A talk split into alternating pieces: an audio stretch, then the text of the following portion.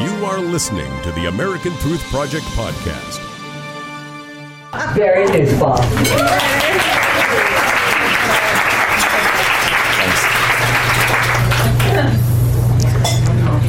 So did we say 35 minutes or so? Yes. Okay. Hello, ladies. Can everybody hear me in the back? Yes, no? How about that? Is that better?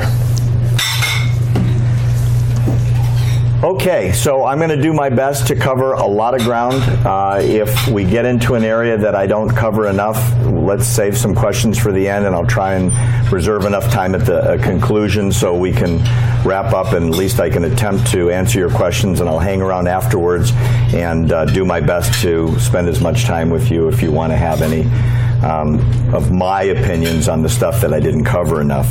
Um, real quickly before we start, um, uh, my assistant producer, um, Sutton Porter, is going to walk around with a sign up sheet if you want to sign up for our email list, and you'll get things like my speeches and things that we write and publish uh, nationally, shows that I do if you want to stay connected uh, and get my insights on what I think is going on. We'd welcome uh, all of you to sign up. It's free. So, um, you get what you pay for, but this is good free stuff.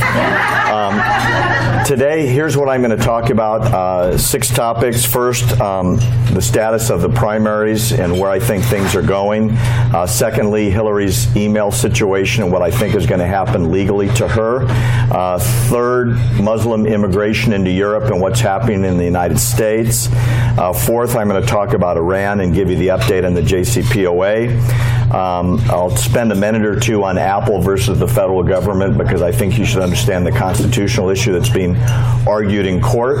And uh, finally, I'll tell you a little bit about American Truth Project, which is our way of getting the word out uh, through our nonprofit.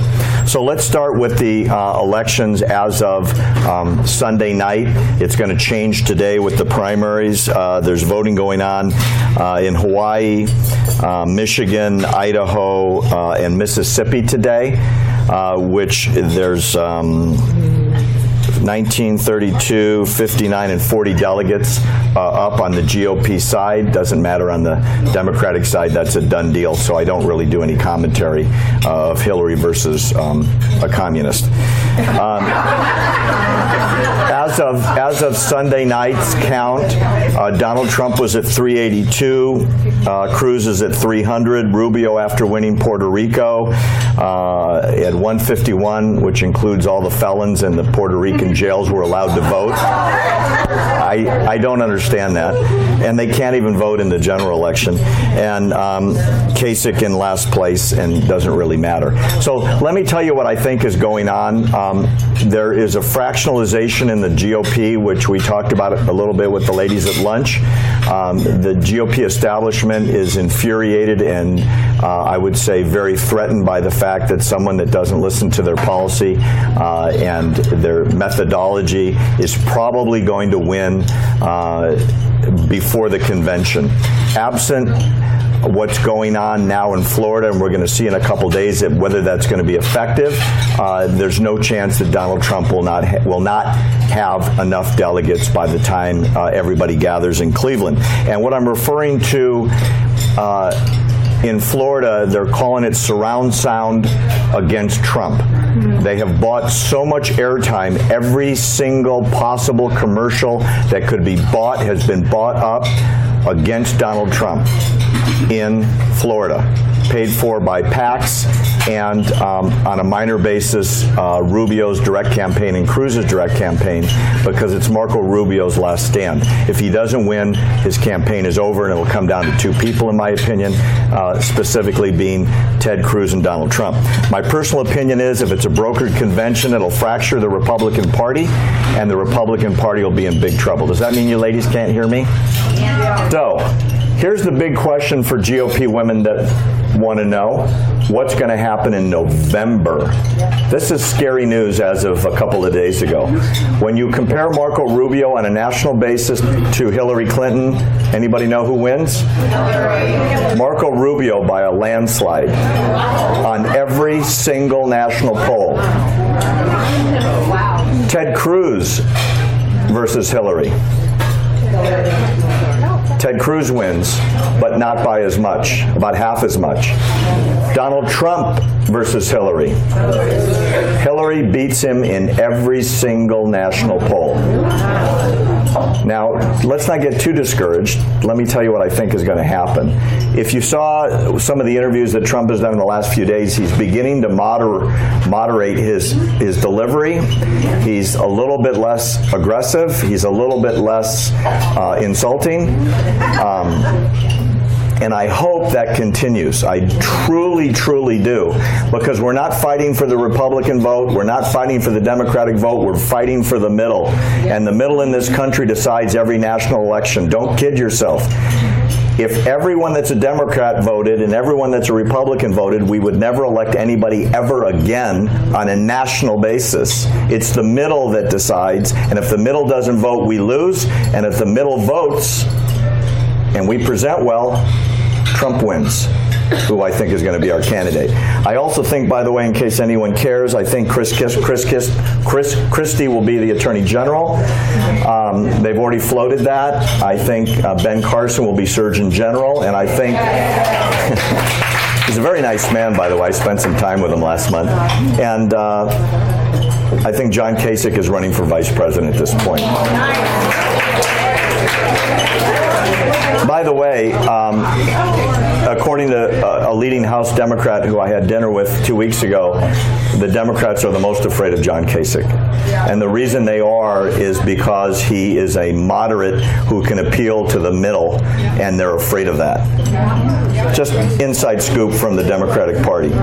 Um, let's talk about something that's really, really, really important about this campaign, and that's Hillary Clinton's emails. Um, there's not a doubt in my mind that she's committed over a thousand felonies. Anyone that tells you it doesn't matter what was on her server because they weren't classified when they're on her server. And by the way, that's Hillary's speech that she gives every day when she's asked that. That is a complete fabrication. Everybody at state, the same as everybody in the U.S. military above a certain rank, captain and above, um, especially the admirals, and I was with an admiral a couple days ago, and we went over this in great detail, has to sign a very, very strict NDA, non disclosure agreement, that says, in essence, that anything you disclose until such time as it has been declared able to be disclosed, you're responsible for. Anything in your possession that you keep in an insecure place, you are responsible for. It doesn't matter if it has a stamp on it because you are deemed by your position to know better than to keep something in an insecure place. For example, if someone gives you information about troop movements and you scribble it down and you leave it on the kitchen table on the day that the housekeeper comes, you are not protecting that information. It doesn't have to say classified or secret or top secret or in Hillary's case SAP. SAP is what's called Special Access Program information and it is so top secret that the inspector general that was tasked with inspecting her email server wasn't allowed to read those emails because he wasn't cleared. He was only cleared by state for top secret. They were on a server in a closet in an apartment building in Colorado. That's where her server was. There are at least three to four countries that have believed to have hacked into that server and have access to top secret and above top secret information. Here's the breaking news as of two days ago. Dennis Pagliano, if you know who that guy is, was her employee at State tasked with developing this private, off the books email server system. He appeared before the Senate last year, and do you know what he said when he was asked questions? I plead the Fifth Amendment against self incrimination under advice of counsel. Now, under our Constitution, we're not allowed to judge what that means but everybody knows what that means because nobody does that if they've got anything to hide. But you can't force someone under our Constitution to incriminate themselves. So what happened? The Justice Department gave him immunity from prosecution. And the only reason anyone is ever given immunity is you want to know who up above him did it, whatever it is. That's how they break the mob. That's how they go after organized crime. That's how they go after interstate commerce violations. They get the guy and they say, look, you're facing 20 years. You want to walk? Who do you work for? What did he know or she know? Give that up and you go free. He is now testifying behind closed doors. The story is there's an indictment being prepared, an indictment request being prepared by the FBI. Maybe. The FBI is the investigatory arm of the federal government and they have to go to the district attorney for an indictment. The district attorney on the federal level is the attorney general. The attorney general is a political appointment. Mrs. Lynch works directly for President Obama. If she is doing her job ethically and honorably, she will look into the information and probably process an indictment if on a political basis the Democrats, and she is a Democrat and a very um, active one, as is her boss, the President of the United States, decide to sit on it, so Hillary gets the nomination, which she will if she just shows up, then what happens? Well, here's what the FBI says. There are a number of people that say if the Justice Department sits on the indictment, they will leak it. They will leak the evidence and the request and the write up to the public, and it'll be in the press. The deadline for this, the FBI has said, will be May. So by May, we'll know what's in there, one way or the other. There's not a chance she gets elected president if that leaks. So then what happens, ladies? My prediction is Joe Biden will be drafted at the convention. That's why he's out on a world speaking tour right now, representing the President of the United States. They're preparing him to take over. That's my prediction in regards to Hillary. Joe Biden is, is kind of a goofy old grandfather type. Um, he's a nice guy. He's kind of senile. He forgets who he's talking to. He grabs women's butts in meetings and then giggles. And, and he kind of has that sort of personality. Most people don't even know who he is. In the middle, they, nobody knows who he is. Democrats will know he's been around a long, long, long time, and Democrats love him. But he's not charismatic. He's not a name. He's not going to draw crowds, and he won't beat a Republican if he is the nominee, in my opinion. So we talked about at lunch General Petraeus. He. Um, he was disgraced and thrown out of the military for uh, about um, eight violations uh, of his NDA.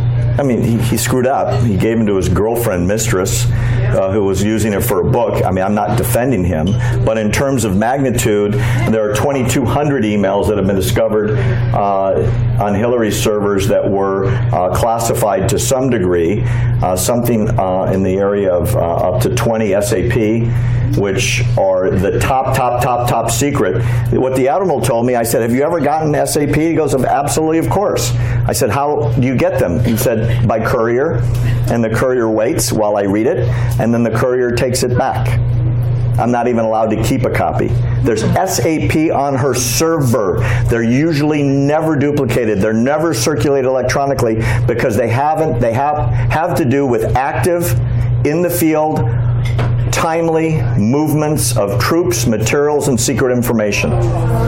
So just that alone carries a penalty of several hundred years.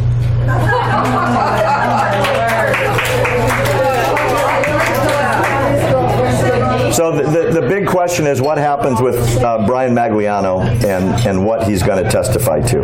All right, let's let's talk about Muslim immigration into Europe. This is so scary because it's coming here. When I say here, I mean like a couple miles that way in El Cajon. Um, I spoke uh, a few weeks ago in um, Pomona to the state um, Republican Women's Federation, and there were a number of ladies there that ran clubs in San Bernardino, and they say it's horrifying. Whole neighborhoods are now. Um, uh, populated with people going to mosques every day. They, they, they're in the schools. None of them work. They're all on 100% support of your federal government, and nobody there was allowed to vote and everyone there signed petitions saying no, and the, the refugees showed up. So, before I talk about what's happened in Europe, uh, let's talk about what the word refugee means. Uh, under the UN designation, a refugee is someone fleeing imminent, immediate harm or bodily injury or death. And as soon as they flee that area, they are no longer a refugee. They become an immigrant or someone that has voluntarily moved. In other words, you don't leave a, um, an area around Aleppo in Syria and go to Sweden as a refugee. You go to an area next door, like Turkey or Iraq or um, Jordan or Saudi Arabia or the UAE, where there are numerous places these people could be housed uh, for about one one hundredth the amount of money. What's happening is the Islamification of Europe and it's happening on an enormous, unprecedented in human history scale. Let's talk about some statistics. In Sweden, there have been 5,000 incidents involving migrants since October uh, that has law enforcement out of control scared. Uh, 600 assaults against local populations in the last 90 days, four rapes, two bomb threats, 450 fights. Um, They've started 58 fires. They've been proven to be involved in 130, 194 violent crimes, uh, including robbery, rape, murder, and so on. What's really terrifying, have who, anyone heard about the ISIS handbook? There have been thousands of these taken off these refugees that are written in Arabic with specific instructions as to how to infiltrate the home country and carry out what you've been assigned to do. They're told to shave their beards, they're told to act Christian, as in wearing a crucifix around their neck. Uh, they shave their hair. They're supposed to speak in the local language. They don't pray in public. They don't go to mosques. They have meetings in nightclubs where it's loud so they can plan their activities without being overheard. These booklets are available on the internet. If you go to Pam Geller's site, she published it. You can see what it says. And they've been found in the United States along the Texas border. When people are being picked up, they drop them in the sand because they don't want to be picked up and associated with ISIS. Are you getting this? They're here with a mission. They were sent with a mission. If you read on it, if you watch NBC, you see these really sad lines of people carrying babies and old ladies, you know, and push carts and so on. 90% of the immigrants are between the ages of 18 and 35 and they're single males traveling alone. No families, no women, no children. They go into a new country, commit massive amounts of crime, live amongst themselves, do not assimilate, and speak only to other people from their countries. And like I said, many of them have a handbook about what they're supposed to do where they go. Do all you ladies know what happened on New Year's Eve in Germany, Cologne, Germany? Thousands of women were sexually assaulted or just assaulted by roving mobs of Muslim men who took it upon themselves to teach the German girls a lesson. It's the biggest crime spree in Germany in decades. But get this the response is even scarier than the crime. The mayor of Cologne, Henrietta Reker, came out with a publication that suggests that German women caused it by being inviting of sexual assault. And you can look it up and it's translated out of the German into the English. So she is correcting her citizenry to stop inciting Muslim men to commit rape.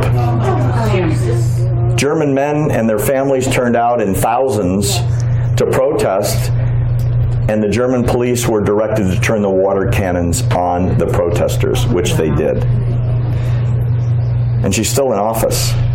The theory is that um, President Merkel's government will fall over this because they're accepting so many refugees into the country that are not assimilating, and the crime wave in Germany is unbelievable. In Sweden, um,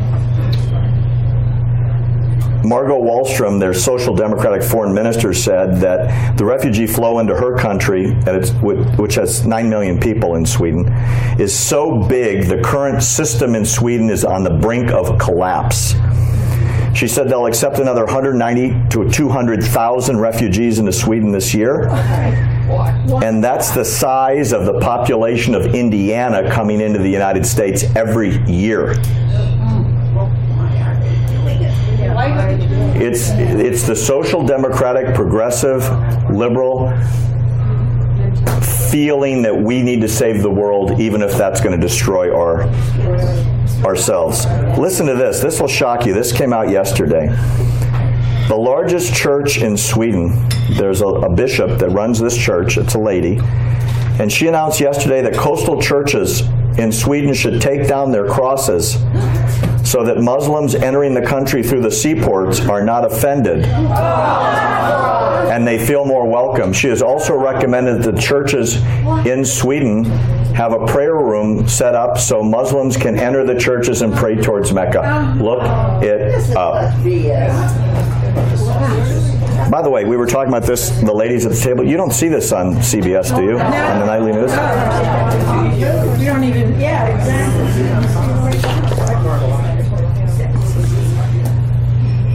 The response among the various leaders in Europe is, is absolutely terrifying. There's a professor of anthropology in Oslo, Norway, who said the raping of Norwegian women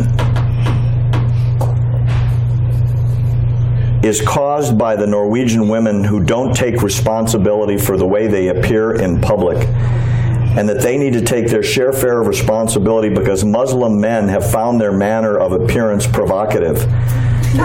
Norwegian women, she says, must be counseled so that we live in a multicultural society and we must adapt ourselves to it. There were six teenage boys in Sweden convicted of raping a 15 year old brutally. They were just tried and convicted. The sentences for five of the six boys, this was aggravated rape were 100 hours of community service. And the sixth boy that brutalized her the worst got slightly more than 100 hours of community service. One more case, I've got hundreds of these. Majid is a 17 year old Iraqi immigrant in Sweden.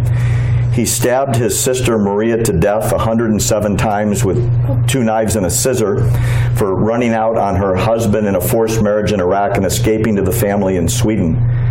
He was tried for premeditated murder. He was convicted and he was sentenced to four years. The average sentence is 25 years in Sweden, but they didn't want to offend the Muslim population.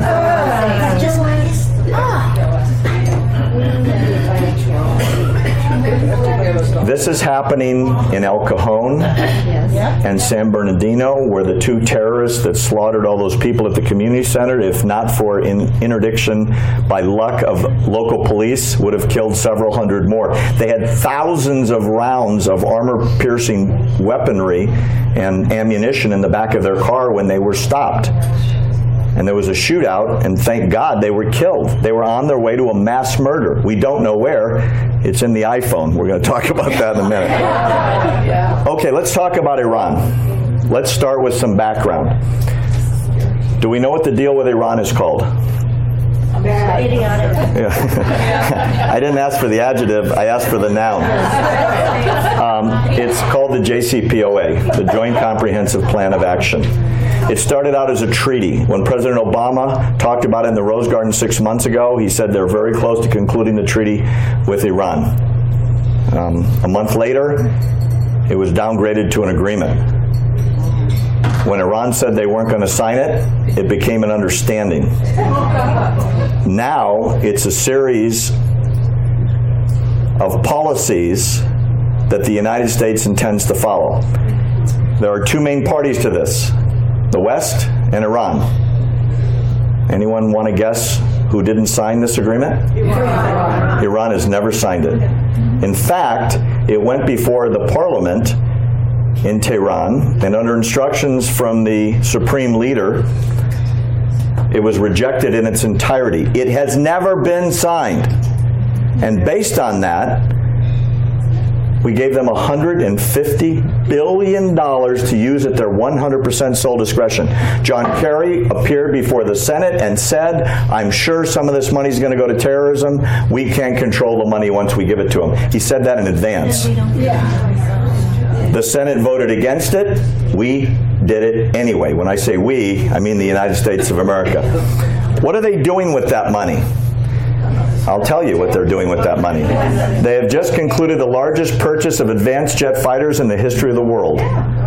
They're buying the super advanced Chinese jet fighters, most of which are manufactured with technology stolen from Northrop Grumman. They are really good combat aircraft.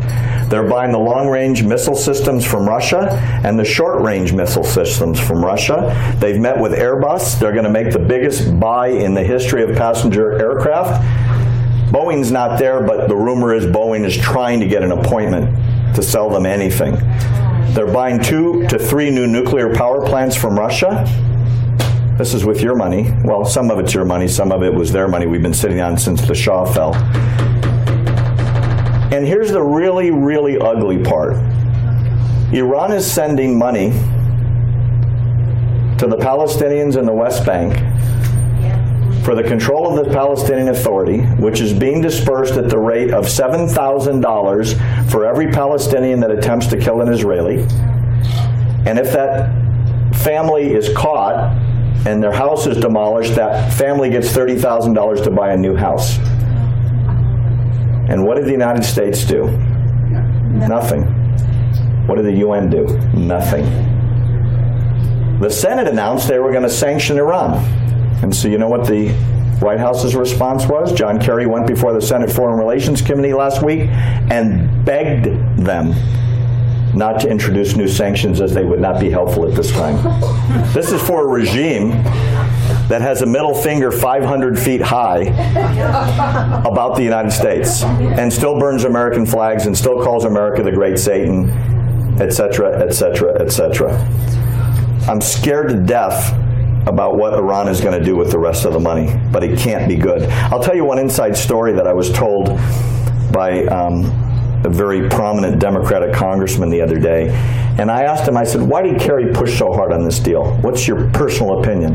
And he said, I know John Kerry very well. I've met with him a dozen times on this deal, and he happens to be one of the people that lobbied very heavily against the deal.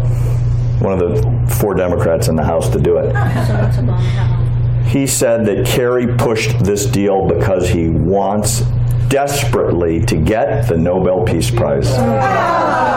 And it's a very open secret in Washington that he's going to be nominated, and that's why he's doing it. Um, real quickly, Khomeini, the supreme leader, issued nine conditions that if they were added to the JCPOA, they would consider signing it. Um, things like uh, there can never be a sanction against Iran, there can never be a sanction threatened against Iran. Uh, they get to send their enriched uranium to wherever they want. There will never be an inspection of the Arak that's ARAK reactor site, which is where they've been uh, enhancing uranium for 20 years. Uh, the UN will drop all investigation into their past, and the reason he wants that is the UN Inspector General for the IAEA announced three weeks ago that Iran has had an active nuclear program to develop nuclear weapons for 18 years. Mm. In violation of several dozen UN resolutions, which, by the way, all of which would, are supposed to result in massive sanctions. And the UN did nothing, and the United States did nothing. Not good. Let's talk about. Uh, just a couple minutes left. I'll talk to you about Apple versus the federal government. Um, the reason why this is such an important case is the FBI believes there's 18 minutes of time, of which there might be a dozen or so. Um, text messages on that phone between the perpetrators of the mass murder and the people that were organizing it and giving them instructions the reason they can't open it is because the guys smashed the phone before they were killed and it's an encrypted phone. They, the FBI could break the old iPhones. The new one has an encryption on it. So any of you that carry an iPhone, it's it's basically unbreakable. The FBI can't break it, and they've asked Apple to do it, and Apple has refused for about 15 reasons that are mostly commercial and say it's an invasion of privacy, and they're sorry that people might die, but it's not their problem. My solution, I won't get into the legal and the constitutional issues, or what I would suggest is you put the FBI in a room with a dozen Apple engineers, and the FBI guys on this side reading a book, and the Apple guys are over here, and they say, okay, we broke the phone. Here are the email messages, here are the text messages, here are the numbers that were called. come look. Write them all down. Thank you very much. Please leave the room, and they destroy the phone. And that's the end of it. The owner of that phone is the community center that signed a consent that day to break the phone. Apple refuses. It's now going up to its fourth court. It's probably going to go all the way to the Supreme Court, and it may not be decided for a year or two. By that time, I imagine those people that they reported to are not going to be available. Yeah. Okay, real quick about uh, ATP. Um, people have been asking me for a number of years is there a way that you can get this out that everybody knows about it? And I can't make enough speeches and I can't go on enough television shows um, because that would be my whole life and I still wouldn't reach enough people because when you go on a show, like I'm on One American News every week, you have about three or four minutes, and it's it's within a very tight discussion period, and uh, you've got three producers with suggestions and blah blah blah, and it, you, you can't do what we're doing here today. So we came up with the idea of American Truth Project, which Sutton's going around and getting your signups on. The whole purpose is we it's a nonprofit. If you want to donate, it's tax deductible. And the whole purpose is to get information like this out. That's why we're taping and sending it out to thousands of people across the country that pick it up. Um, my report on the Iran nuclear project was broadcast on Israeli national radio to the country of Israel a couple months ago as an example, and we can reach a lot more people that way. So I'd appreciate if you would sign up, and if anyone ends up sending in money, that's great. I'll send you a United States Constitution, and I'll write you a little note about it. So that's kind of my as fast as I can talk um, overview of what's going on. Thanks for listening to the American Truth Project, a 501c3 nonprofit. Please subscribe to our podcast and follow us on our social media channels to stay plugged in to the truth. Go to americantruthproject.org and subscribe to our newsletter to stay informed on the latest news.